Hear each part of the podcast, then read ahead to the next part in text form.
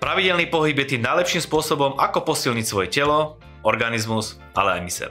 Ak totiž túžime po akékoľvek zmene vo svojom živote, cvičenie môže byť skutočne dobrým začiatkom k jej dosiahnutiu. Najlepšie na tom je, že s pohybovou aktivitou môžeme začať v akomkoľvek veku a každý si môže vybrať druh pohybu, ktorý mu vyhovuje najviac a baví ho. Motom dnešnej 20 minútovky bude: hýb sa preto, lebo môžeš, a nie preto, že musíš, pretože pohyb je dar. Vitajte. Pohyb ako súčasť zdravého životného štýlu bude témou dnešnej 20 minútovky a budem rozoberať spoločne s mojím hosťom, s Andy Štech. Andy, ahoj. Ahoj. Ako sa máš? Mám sa veľmi dobre, keď som tu. Ďakujem za pozvanie. Našou témou je pohyb. Áno. Pohyb ako dar bude naša myšlienka, alebo hýb sa, lebo môžeš. Hýb sa, lebo môžeš, presne tak. Častokrát máme ten pohyb zafixované s niečím, čož mal by som sa hýbať, musím sa hýbať.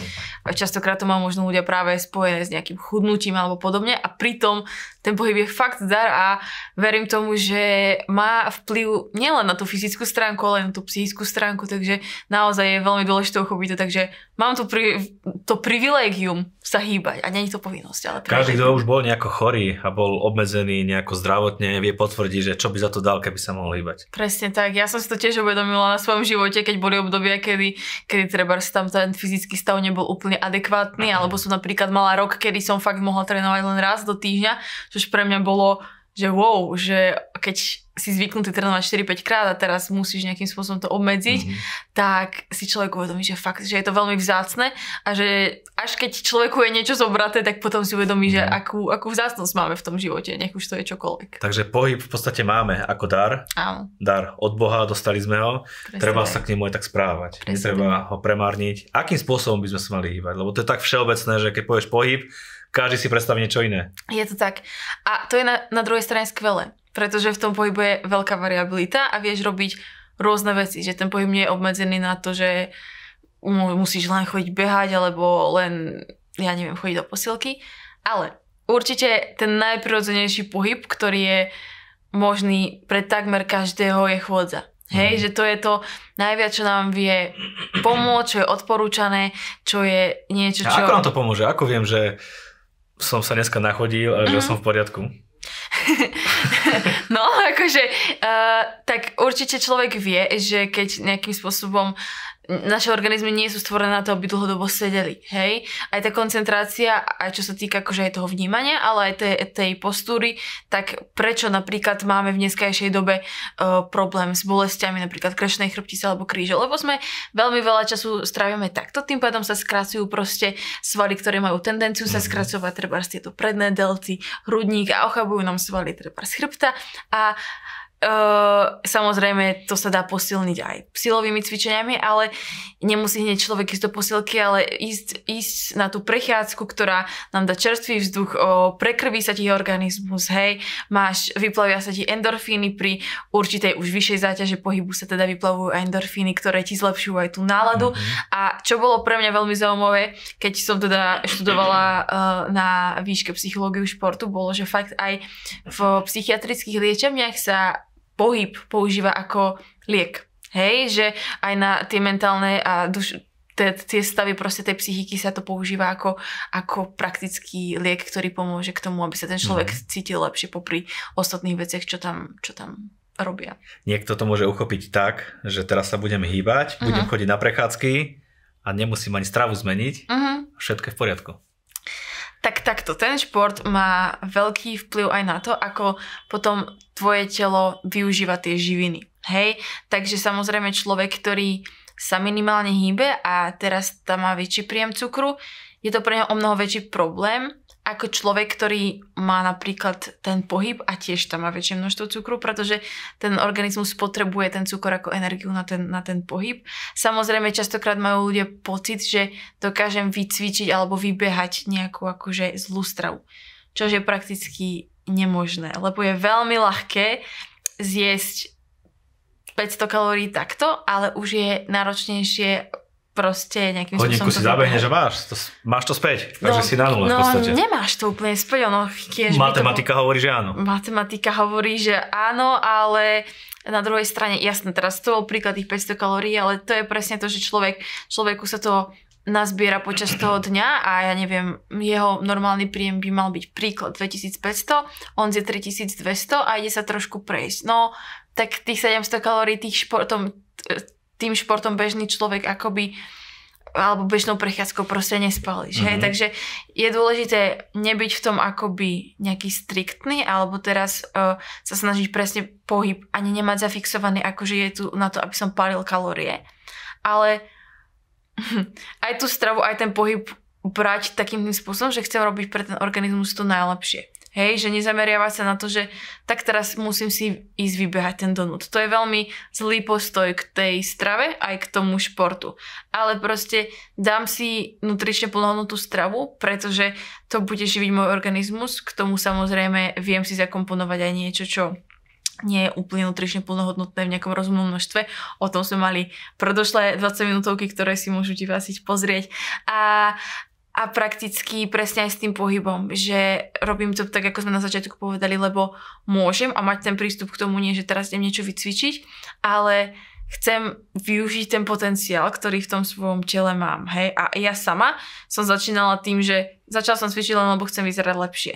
Ale najväčšie výsledky v živote som videla, keď som sa nezameriavala na to, ako to telo vyzerá, ale jedla som preto, čo mne tá strava môže dať tomu organizmu a hýbať sa preto, čo môj organizmus, čo je schopné to telo. A to telo je fakt úplne dokonalo utvorené a dostali sme brutálne veľkú zodpovednosť za to, čo z neho dokážeme vyťažiť, hej, pre seba a tým pádom, keď my sa cítime dobre, tak tu vieme byť potom o to viac, akoby aj pre ostatných ľudí, čiže to ani nie je sobecké, hej, že teraz sa proste starám o seba, športujem, cvičím, jem nejak nutričnejšie a tak, ale že tým pádom tu vieme byť aj pre ostatných. Je rozdiel, či ten pohyb je vonka alebo dnuka, dajme tomu niekto môže mať takú prácu, že poviem si, urobil som 15 000, 20 000 krokov denne, ale bolo to dnu, alebo idem na prechádzku vonka a spravím iba 10 000 a či to je iný pohyb dnuka a vonka? Tak dôležité je v prvom rade, aby tam bol, ale čo sa týka vonka a dnuka, tak samozrejme človek, ktorý má prácu, že spraví 15 000 krokov dnuka, tak sa nemusí teraz cítiť blbo, že no ale bol to dnuka, tak to sa nejak akože nemá to dobrý, nie, proste ten pohyb vždycky bude mať dobrý vplyv na ten organizmus, vždycky. Nie vždycky, tomu sa môžeme vrátiť, že nie vždycky. Všetko má dve stránky mince, ale samozrejme akoby ten pohyb na čerstvom vzduchu je zase niečo, čo neboli sme stvorení do budov, hej? Akože treba častokrát použiť len taký sedliacký rozum, a či sa týka pohybu, či sa týka proste stravy a obecne veci, že ten organizmus je stvorený na to, aby bol v kontakte s tým čerstvým vzduchom, s tým prírodou a tak ďalej. Čiže ísť na tú prechádzku, nadýchať sa toho čerstvého vzduchu proste aj v prírode, hlavne keď aj človek žije trebárs viac v meste, kde ten vzduch je určite iný než jednoducho v prírode, tak pre ten organizmus to bude mať určite skvelý vplyv. Na druhej strane vždycky treba vidieť, aké ja mám konkrétne možnosti a to, aby ten šport a ten pohyb bol niečo, čo si viem akoby užívať, hej. Ja viem, že zo začiatku pre veľa ľudí môže byť pohyb niečo, do čo sa musia nútiť, ale najväčšia motivácia pre mňa a myslím si, že aj pre ľudí obecne, keď vidia, aké benefity im to nakoniec prináša. Hej, že tie začiatky sú všetkom akože ťažké, ale napríklad benefity to určite jednak vždycky pre mňa osobne, keď ide napríklad človek na tréning a môžeš mať, neviem, necítiš sa, nechce sa ti, ale po tom tréningu, keď fakt akoby si makneš, tak tým pádom, že sa vyplavujú tie endorfíny, tak sa cítiš úplne pohoda, život kombička. Ja niekedy sadnem do šatne a len tak 5 minút sedím. A proste cítiš sa úplne skvelo, no, takže na toto má určite vplyv. Cítiš sa o mnoho sebavedomejšie, pretože vieš, že si dokážeš splňať veci, ktoré si zacieril. Už len kvôli tomu, hej, že si povieš, dobre, rozhodujem sa ísť 2-krát do týždňa si zaplávať, trebárs. A už len to ti dá pocit sebavedomia, že proste áno, dokážem si splniť ciele, ktoré som si stanovil a videl som, že to išlo v tomto, tak ono sa to vždycky prenáša aj do ostatných oblastí v tom živote, hej. Vieš potom, ako náhle vieš spraviť dobré voľby v tomto, tak vieš proste za mňa robiť dobré voľby aj v tej strave, hej, že proste vieš si štrukturovať tie veci, takže akoby práve tým, že je to všetko pekne prepojené, tak to ide ruka v ruke, ale keď už som povedala na to, že môže ten šport mať aj negatívny vplyv, čo je podľa mňa tiež vec, ktorú treba otvoriť a ktorej sa treba nejak venovať, čo som si tiež ja napríklad zažila, kedy ja napríklad som a veľa dievčat viem, že to tak má a veľa možno profesionálnych športovcov, ale tak to sú už proste iná kategória, to je proste, o tom sa nebavíme, týchto živí. Ale je problém, keď človek sa napríklad rozhodne fakt chudnúť a ide na to extrémnym spôsobom. Že nie vždycky viac je lepšie. Hej, že ja som mala 6-krát tréningy v týždni, silové, extrémne veľa krokov, extrémne veľa kardia, do toho málo stravy. Potom príde únava, príde to, že nedokážeš sa sústrediť tak, ako sa chceš. Hormonálny systém ti to rozhodí, v ženskom tele proste častokrát menštruačný cyklus to rozhodí a to má potom vplyv častokrát až do budúcnosti, hej, že veci, ktoré ten organizmus zažije aj napríklad aj v skoršom veku, tak potom sa odrážujú aj o 5-7 rokov neskôr, hej, keď to človek nejak preženie. Takže aj do tých extrémov nie je dobre zachádzať, že ani v tom športe neznamená, že vždycky je viac je lepšie, hej. Takisto ako v strave neznamená menej lepšie, tak ani v tom športe neznamená, že čím viac budem cvičiť a čím viac budem menej jesť, tak tým lepšie na tom budem. A ako viem tú mieru si povedať, čo je veľa, čo je moc?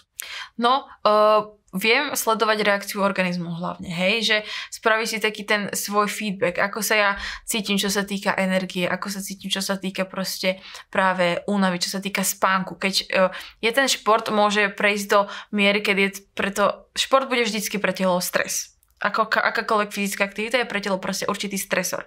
Lenže naše telo potrebuje určitú mieru stresu. Tam je rozdiel, že eustres a distres. Ako náhle to dojde do toho distresu, tak proste už je to v tom bode, kedy ten organizmus nedokáže dobre odpovedať a práve vznikajú rôzne ochorenia, civilizačné choroby, proste nejaké chronická únava a podobne. A to je bod, kedy proste ten organizmus. My máme niekedy pocit, že vieme viac ako to telo a úplne ignorujeme to, čo nám hovorí. Ale to telo veľmi dobre vie, hej, že nejakým spôsobom nám dáva tie signály a častokrát už po čase sa adaptuje a už nám tie signály nedáva, pretože je to taká adaptačná mašina, snaží sa pracovať s tým, čo mu dávame, ale potrebujeme reagovať hneď v tých momentoch, kedy proste nastolím si príliš veľa treba z tých tréningov, tak môžem mať tam napríklad vplyv na spánok, že budem mať rozhodený spánok, nebudem sa vedieť koncentrovať, budem to mať vplyv aj na tú psychiku, hej, v takomto negatívnom slova zmysle, takže ten organizmus vždycky dá ten feedback a ty sa na základe toho musíš odrážať. Presne to je to, že každý organizmus bude aj fungovať inak, reagovať inak, hej, to čo mne môže byť v pohode, že trénujem 5-krát v týždni, tak pre niekoho to môže byť úplný zabijak, pretože predtým sa nikdy nehýbal. Alebo pre mňa môže byť úplný zabijak vyradiť trebárs zo stravy sacharidy a niekto bude úplne v pohode fungovať na vysokotukovej strave, kdežto ja môžem byť úplne z toho vypnutá. Hej. Takže opäť sú obecné veci, ale na tomto to treba akoby pozorovať tiež sám na sebe a vedieť akože OK, tak teraz, aby to neprišlo do takých tých výhovorek, no tak ako, aby to nebolo, aby som náhodou nebol príliš v strese z toho pohybu, aby moje telo nebolo pod príliš stresom, tak radšej sa nepôjdem ani prejsť. Samozrejme to už potom človek musí si sám vstúpiť do svedomia a vedieť, že OK, že toto asi je len moja výhovorka, ale skôr hovorím o tej druhej stránke, keď toho športu už je priveľa, tak ten organizmus nám dá feedback, len my častokrát to ignorujeme a teraz ma napadlo, bolo veľmi zaujímavé, robila sa jedna štúdia, kde porovnávali závislosť na športe versus závislosť na alkohole, drogách a podobne. A narazili tam na jeden problém, že našli dosť respondentov, ktorí boli ochotní sa, myslím, že na 30 dní vzdať alkoholu a drog. Neboli schopní nájsť dosť respondentov, ktorí boli ochotní vzdať sa športu na 30 dní. Fúha. Takže je to ako, ono to je určitá forma závislosti, ale na konci dňa si uvedomíme, že každý vždycky je lepšie ako byť závislý na niečom, čo tomu telu prospieva. Na druhej strane je tam vždycky tenký ľad vo všetkom, hej, nájsť tú správnu mieru, či už keď sa človek začne šprtať v strave a teraz kebyže sa riadíme podľa všetkých rád na internete, tak ani vzduch už nedýchaš, lebo aj ten je škodlivý z nejakého dôvodu a ani ovsené vločky, ani strukoviny, ani nič, hej, takže vravím zase, sedliacky rozum si myslím, že v tomto je strašne dôležité používať. Už si si zvykla, že ťa niekedy sa ťa opýtam na kresťanskú otázku. Áno. Takže pohyb, kresťanstvo a Biblia. Nájdeme nejaký súvis? Určite áno, tak zase je to o tom, že Boh stvoril to naše telo. Hej, a už len to, že vieme, že keď tam je deficit toho pohybu, tak telo nefunguje tak, ako má. A ono, myslím si, že v Biblii možno nie je tak extrémna výzva akože k samotnému pohybu, pretože bola písaná v čase, kedy pre ľudí bolo normálne sa hýbať. Kdežto pre nás je štandard väčšinu života presedieť, odviesť sa autom a tak ďalej. Hej, takže keby sa spätne písala Biblia, tak možno by tam bolo niečo viac, čo sa týka konkrétnych rád, ale minimálne vieme, že proste organizmus je stvorený na to, že sa potrebuje hýbať, a keď nie, tak tam nastavujú procesy, ktoré jednoducho tomu organizmu škodia, a je veľmi dôležité starať sa o ten, ako Biblia píše, chrám Ducha Svätého, že máme za to zodpovednosť proste, že či neviete, že vaše telá sú chrámom Ducha Svätého, takže sú chrámom toho, kto stvoril všetko.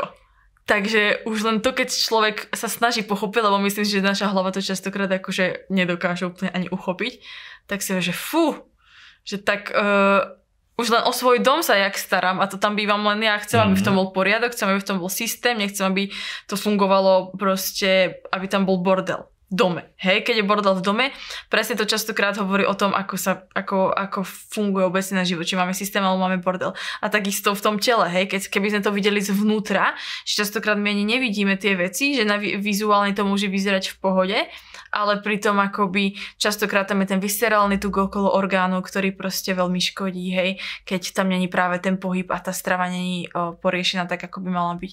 Takže keď chcem fakt sa starať o to svoje telo, lebo Boh povedal, že je to chrám Ducha Svätého, a len o svoj domov sa starám, aby tam bol systém, tak o čo viac o to telo. Teraz ti dám pár takých myšlienok, s ktorými môžu ľudia bojovať a môžu ich zažívať. Takže prvá, stačí začať cvičiť, aby som schudol? Stačí začať cvičiť, aby som schudol. Dobrá otázka, a tam sa vraceme k tomu, že nedokáže, alebo je veľmi ťažké pretrénovať zlú stravu. To je jedna vec, že budem jednak v tom zmysle, že pokiaľ tomu svojmu organizmu nebudem dávať nutrične plnotné potraviny, tak máš veľa ľudí, ktorí sú fakt športovo veľmi zdatní a pritom sú, povedzme, akoby majú stavbu tela nejakú širšiu, hej, keď to tak poviem proste. Kamoška tomu hovorí, že majú veľa lásky. A čiže tam môžeme vidieť na to, že fakt sú ľudia, ktorí fakt výkony majú skvelé, a tam je to super, napríklad aj to pre to zdravie srdca, ten kardiovaskulárny systém, a takže proste môžu byť úplne v pohode s týmto, ale pokiaľ je ten cieľ schudnúť, tak proste to nepretrénuje, že môžeš chodiť na Gerlachovský štít každý druhý deň, ale jednoducho pokiaľ tá strava nie je dobrou uchopená, tak to nepretrénuješ, a je dôležité si uvedomiť zase, že chcem tou stravou podporiť ten športový výkon, hej, tým pádom potrebujem nejaké kvalitné zdroje proste komplexných sacharidov, alebo aj v takých tých vytrvalostných športoch samozrejme aj nejakých rýchlych cukrov, ale potrebujem kvalitné zdroje proste sacharidov, bielkoviny potrebujem. Keď chcem schudnúť, nevyhnutná časť stravy, bielkoviny, ktoré nájdeme treba v mese, alebo pre tých, čo nejedia meso, tak určite mliečne výrobky, ako je proste kotič, tvaroh, olomoucké sierečky, a nejaké ryby trebárs, ktoré sú základnou stavebnou zložkou toho organizmu, čiže my chceme chudnúť, tak to je dôležité, že to, že mi ide ešte váha dole, neznamená, že proste je to ideálny stav. Dôležité je, či ide tá váha dole z tukov alebo zo svalov. Samozrejme, to telo sa radšej zbaví svalu, pretože to je pre ňo na výživu náročnejšia proste zložka tela než ten tuk. Takže my chceme ochrániť ten sval, hej? Pretože čím väčšie viac máme svalovej hmoty, tým aj metabolizmus funguje rýchlejšie a tak ďalej. Takže tam je veľmi dôležité akoby uchopiť aj to, že musí mať aj v tomto upratané to, že keď chcem chudnúť, dostatok bielkovín obecne neznamená, že chcem chudnúť, tak budem jesť teraz menej. Hej, častokrát, keď človek vymení tie jedlá za nutrične plnohodnotnejšie, tak je viac sytý, pretože tie bielkoviny treba majú najväčší sytiaci efekt, a preto je fajn ich dať do každého toho hlavného jedla, a častokrát aj tie objemy tých porcií sú mnoho väčšie, pretože je úplný rozdiel, keď si dáš nejaký hamburger trebárs, ktorý má nejakých, ja neviem, 800 kalórií a proste je taký maličký, ako keď fakt si 800 kalórií si vieš spraviť fakt obrú porciu nutrične plnohodnotnej stravy, ktorá potom má zase vplyv aj na ten športový výkon a na to chudnutie, hej, čiže bola vlastne pôvodná otázka. Výborne. Čím viac sa spotím, tým viac si schudnem.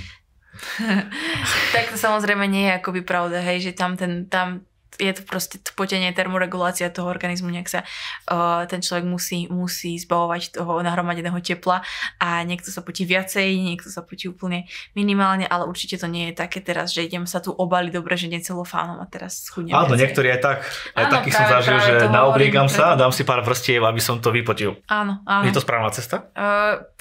Ak ti je zima, tak hej, ale ak chceš tým urýchliť chudnutie, tak. Napríklad v saune sa niekto spotí a myslí si, že teraz aj schudnem. Tak ale to by bolo super, vieš, to potom podľa mňa vieš, koľko ľudí by bolo vo forme, sa šlo ísť do sauny a máme hotovo. Výborne. Ďalšia myšlienka, že čím väčšia svalovica, tým lepšie. Že som zamakal, že... Nie. Tam je to o tom, že vlastne sa pri svalovici hromadí, teda pri tréningu sa hromadí kyselina mliečna v tých svaloch a tá spôsobuje svalovicu. Tá ale nemá absolútne žiadnu spojitosť s tým, či som mal tréning otrenovaný dobre, alebo nie. Niekto si dá trebárs veľkú záťaž na tom tréningu, veľkú intenzitu a má samozrejme tú svalovicu.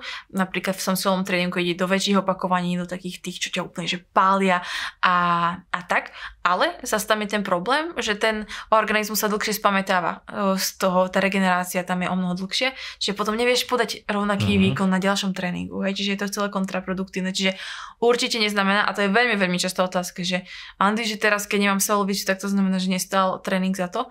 Ja mám svalovicu málokedy, väčšinou keď treba zmením tréningový stimul, že ten organizmus zažije niečo iné, ale určite to není o tom, že mám svalovicu dobrý tréning, chudnem, nemám svalovicu zlý tréning, celé zle, vôbec. Ďalšia myšlienka, že kardio je najlepšie na spaľovanie tukov. Hej, že niekto, že či je to isté, dajme tomu, idem si pol hodinku zabehať v takom dobrom tempe, alebo si dám pol hodinku rýchlej chôdze. No, kardio. Dôležité je uvedomiť si, že kľúčom k spaľovaniu tukov je kalorický deficit. To znamená, že zješ menej kalórií, než tvoje telo spáli. Hej? Povedzme, že sa začínaš chudnúť a tvoj udržiavací príjem priemer je nejaký 2500, ak chceš schudnúť, tak si spravíš nejaký 20-25% deficit proste a od toho sa odrážaš. To je kľúčom k chudnutiu, hej.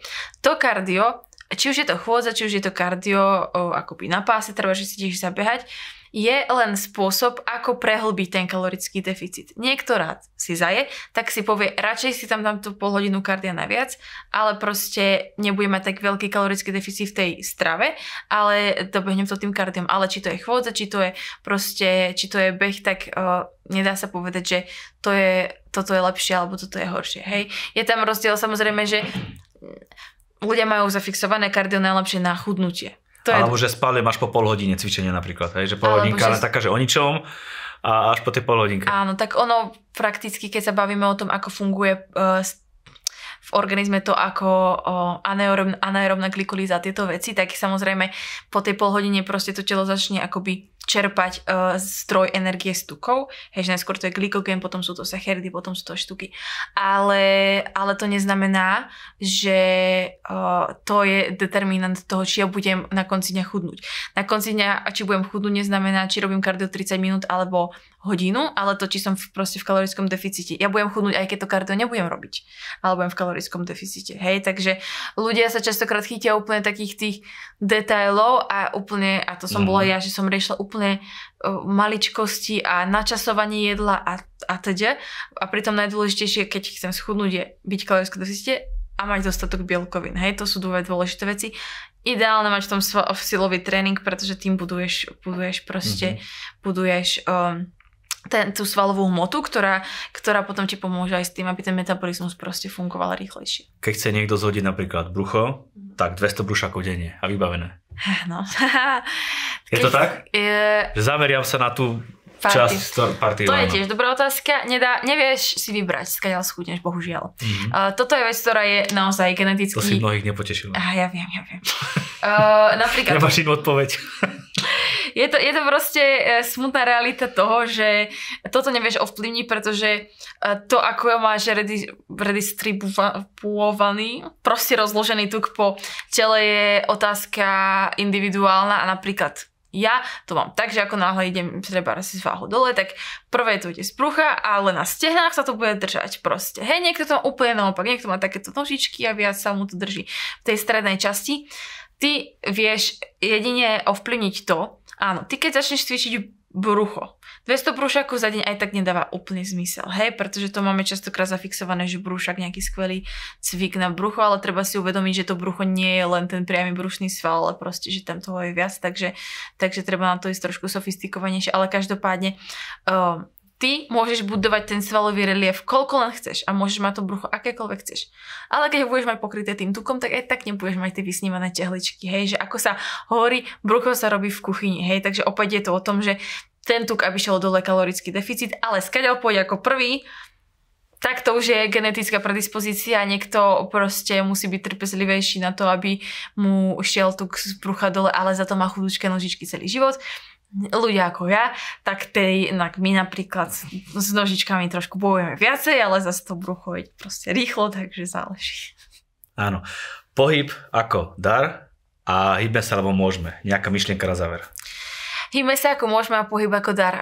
Rada by som bola, aby sme si fakt uchopili to, že môžeme byť vďační za tú možnosť sa hýbať, pretože nie každý takú možnosť má a človek si fakt uvedomí, že pokiaľ mám zdravé ruky a zdravé nohy a môžem pre ten svoj organizmus robiť ten maximum, tak je veľká škoda nevyužívať ten potenciál, s ktorým Boh stvoril to naše telo.